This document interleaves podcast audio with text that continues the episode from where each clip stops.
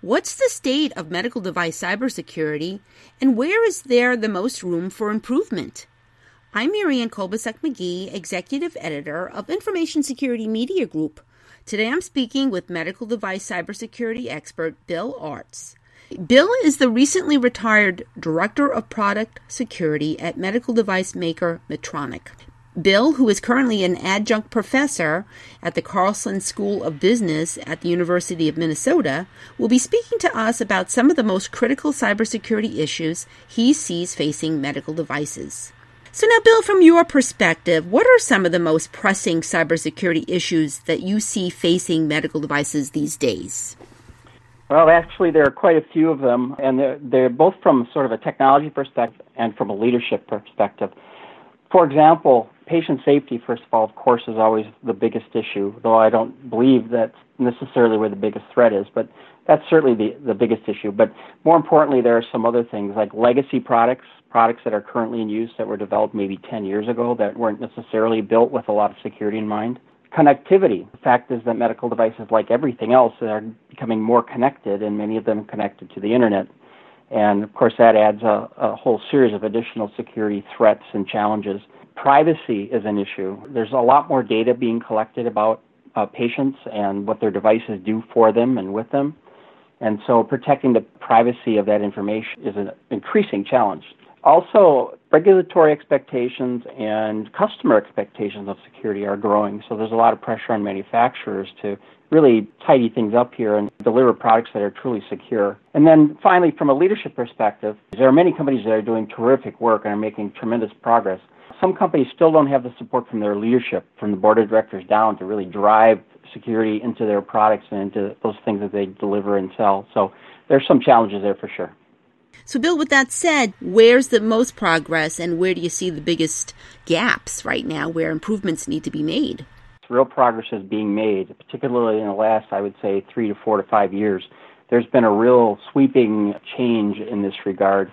But it isn't happening fast enough, would be my, my general comment on that. But for example, of the progress, the FDA has been putting together some really clear and important guidance to medical device manufacturers and to healthcare providers as well is really pushing change across the industry. They've released two really significant documents of putting together standards uh, that manufacturers and healthcare providers are expected to follow. Manufacturers and healthcare providers and regulators and academia and the independent researchers all have come together now and are working together to improve the security of medical devices where four years ago that wasn't true. There was a lot of finger pointing and other things together, but now it really feels like it's a collective effort across the industry. Part of the reason I say that there's not enough happening fast enough is because while large companies, the largest manufacturers and the largest healthcare providers are doing quite well and have made dramatic progress in the last few years, as I said, there are still a huge number, a much larger number of medium-sized to small-sized manufacturers and healthcare providers that still have a long way to go, that don't have the resources and or funding yet to do the kind of work that the large companies are. And so there needs to be a way all of us in the industry have to help out those smaller organizations to make more progress. So now, Bill, as we know, independent researchers and so-called ethical hackers are often the people who identify security vulnerabilities in medical devices.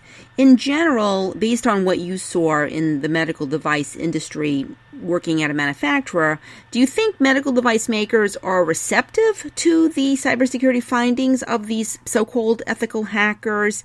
And any suggestions for how medical device makers and independent researchers can collaborate better in terms of, of advancing cybersecurity of these products? It's a really important question, and it has been quite an issue. What I can say is, you know, it isn't perfect relationship yet, but it's so much better than it used to be.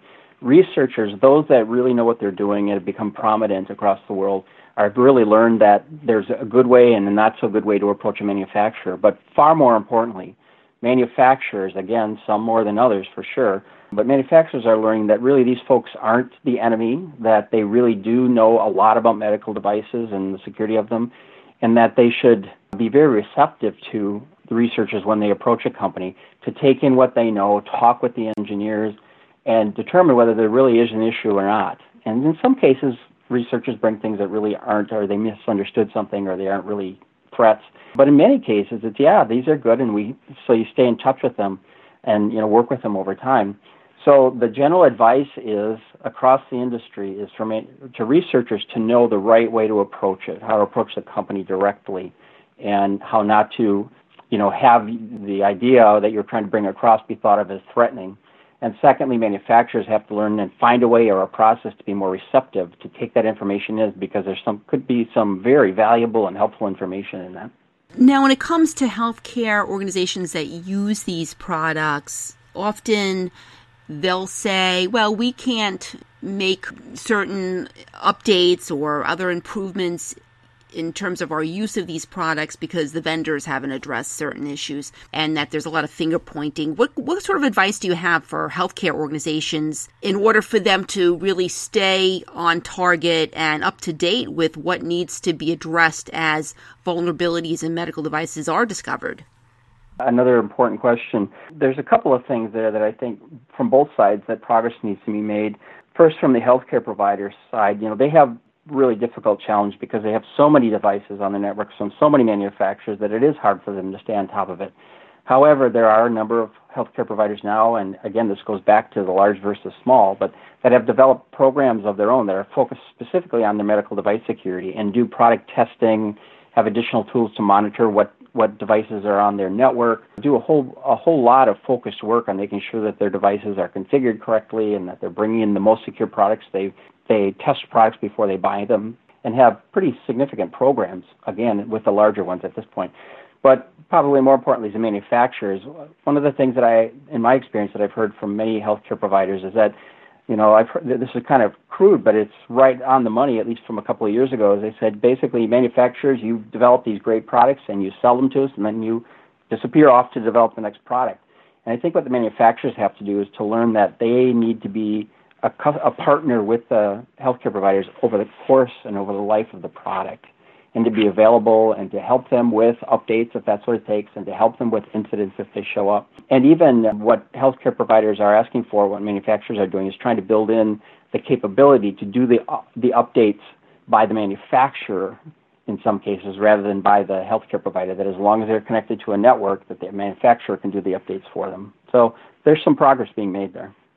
And Bill, earlier you had mentioned, uh, you know, the number of different uh, concerns that you have about the various cybersecurity issues of medical devices. We hear a lot about ethical hackers demonstrating how they can hack medical devices and potentially cause harm. What particular cybersecurity or evolving cybersecurity threats on medical devices are most concerning to you? What do you think organizations and medical device makers need to really keep their eye out in the future for?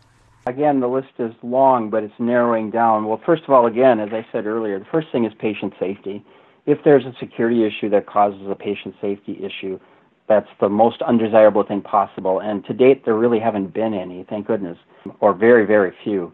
Uh, but that's the number one threat. Is you know if there's if there's something that impacts patient safety, that's number one. Second is the threat is a lot of times medical devices aren't really necessarily the target. They're a hopping point to uh, be able to get into a healthcare provider or hospital's network in order to get access to their medical records. People's medical records are highly valuable on the black market, where a credit card number has always been valuable as well. If you can steal a credit card number, you can sell it, but it's worth a couple of dollars literally to buy it on the black market. Healthcare records, because they can give a person, a bad guy, so much more information and so much more access to to do things like fraud and information theft and providing misleading information about someone.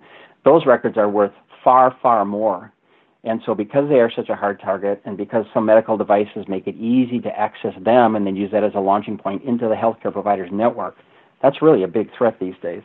Another thing is unavailability. Many people think of the terms of hacking about you know going in and changing something or stealing information.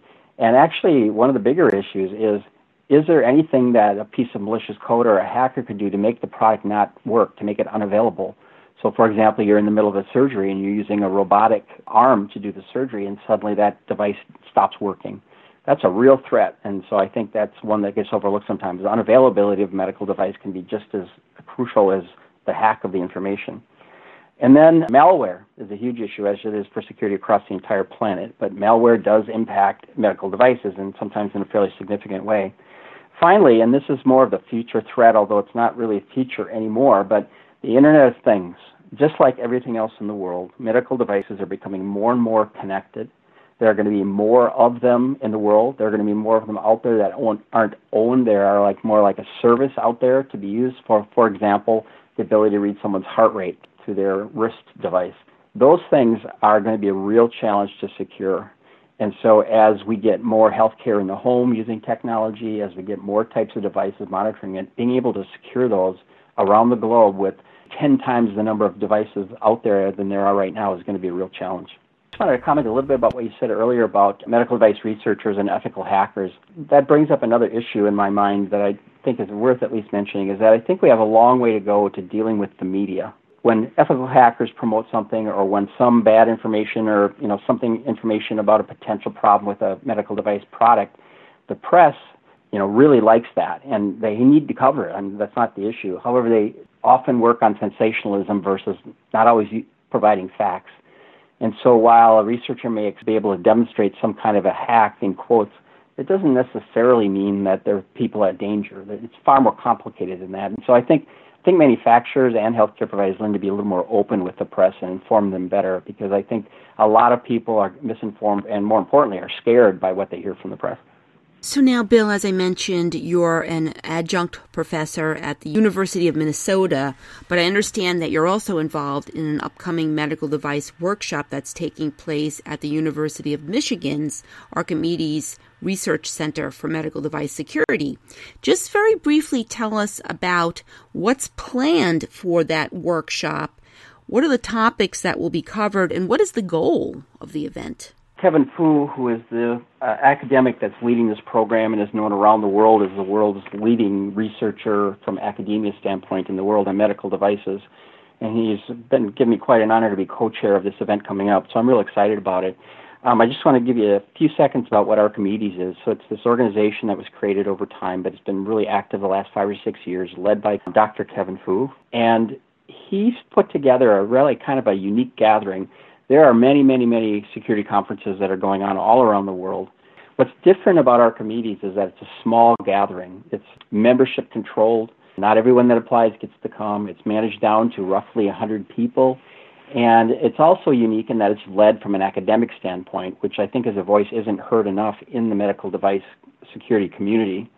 And also, Kevin, because of his contacts around the world, brings some of the greatest speakers, uh, you know, from around the world into it. So this is really a unique opportunity going on. What we've done is broken the conference just a couple of days, and it's kind of broken into two tracks. One is a leadership track, and one is a technology track. So for those that are the engineers and the, pardon the expression, the geeks around medical devices, there's a track for them. And those that are involved in management and leadership and program creation in a healthcare delivery organization or in a manufacturer have an opportunity to learn some things. So under technology, demonstrating the current threats that are available out in the world and to medical devices and what are the possible solutions. There's going to be an update on best secure technical practices when you're designing a, device and taking it through the development process. And then also a report out from a group that does research on best solutions, talk with technology people, and come up with the best solutions for common problems with medical devices. From a leadership perspective, there's going to be a view of building or leading a program really in large companies, uh, both healthcare providers and manufacturers, you need to take a programmatic approach. It isn't just a problem or a project that goes away. It needs to be a broad program across the company. Also, a broad view of the current situation across the industry. And then also practical advice from somebody that's in the middle of developing their own program and sort of here's where they are, here's where they're going, here's what they've learned. That because there's a lot of companies that are in that same situation. Thanks, Bill. I've been speaking to Bill Aerts. I'm Marianne Kolbasuk McGee of Information Security Media Group. Thanks for listening.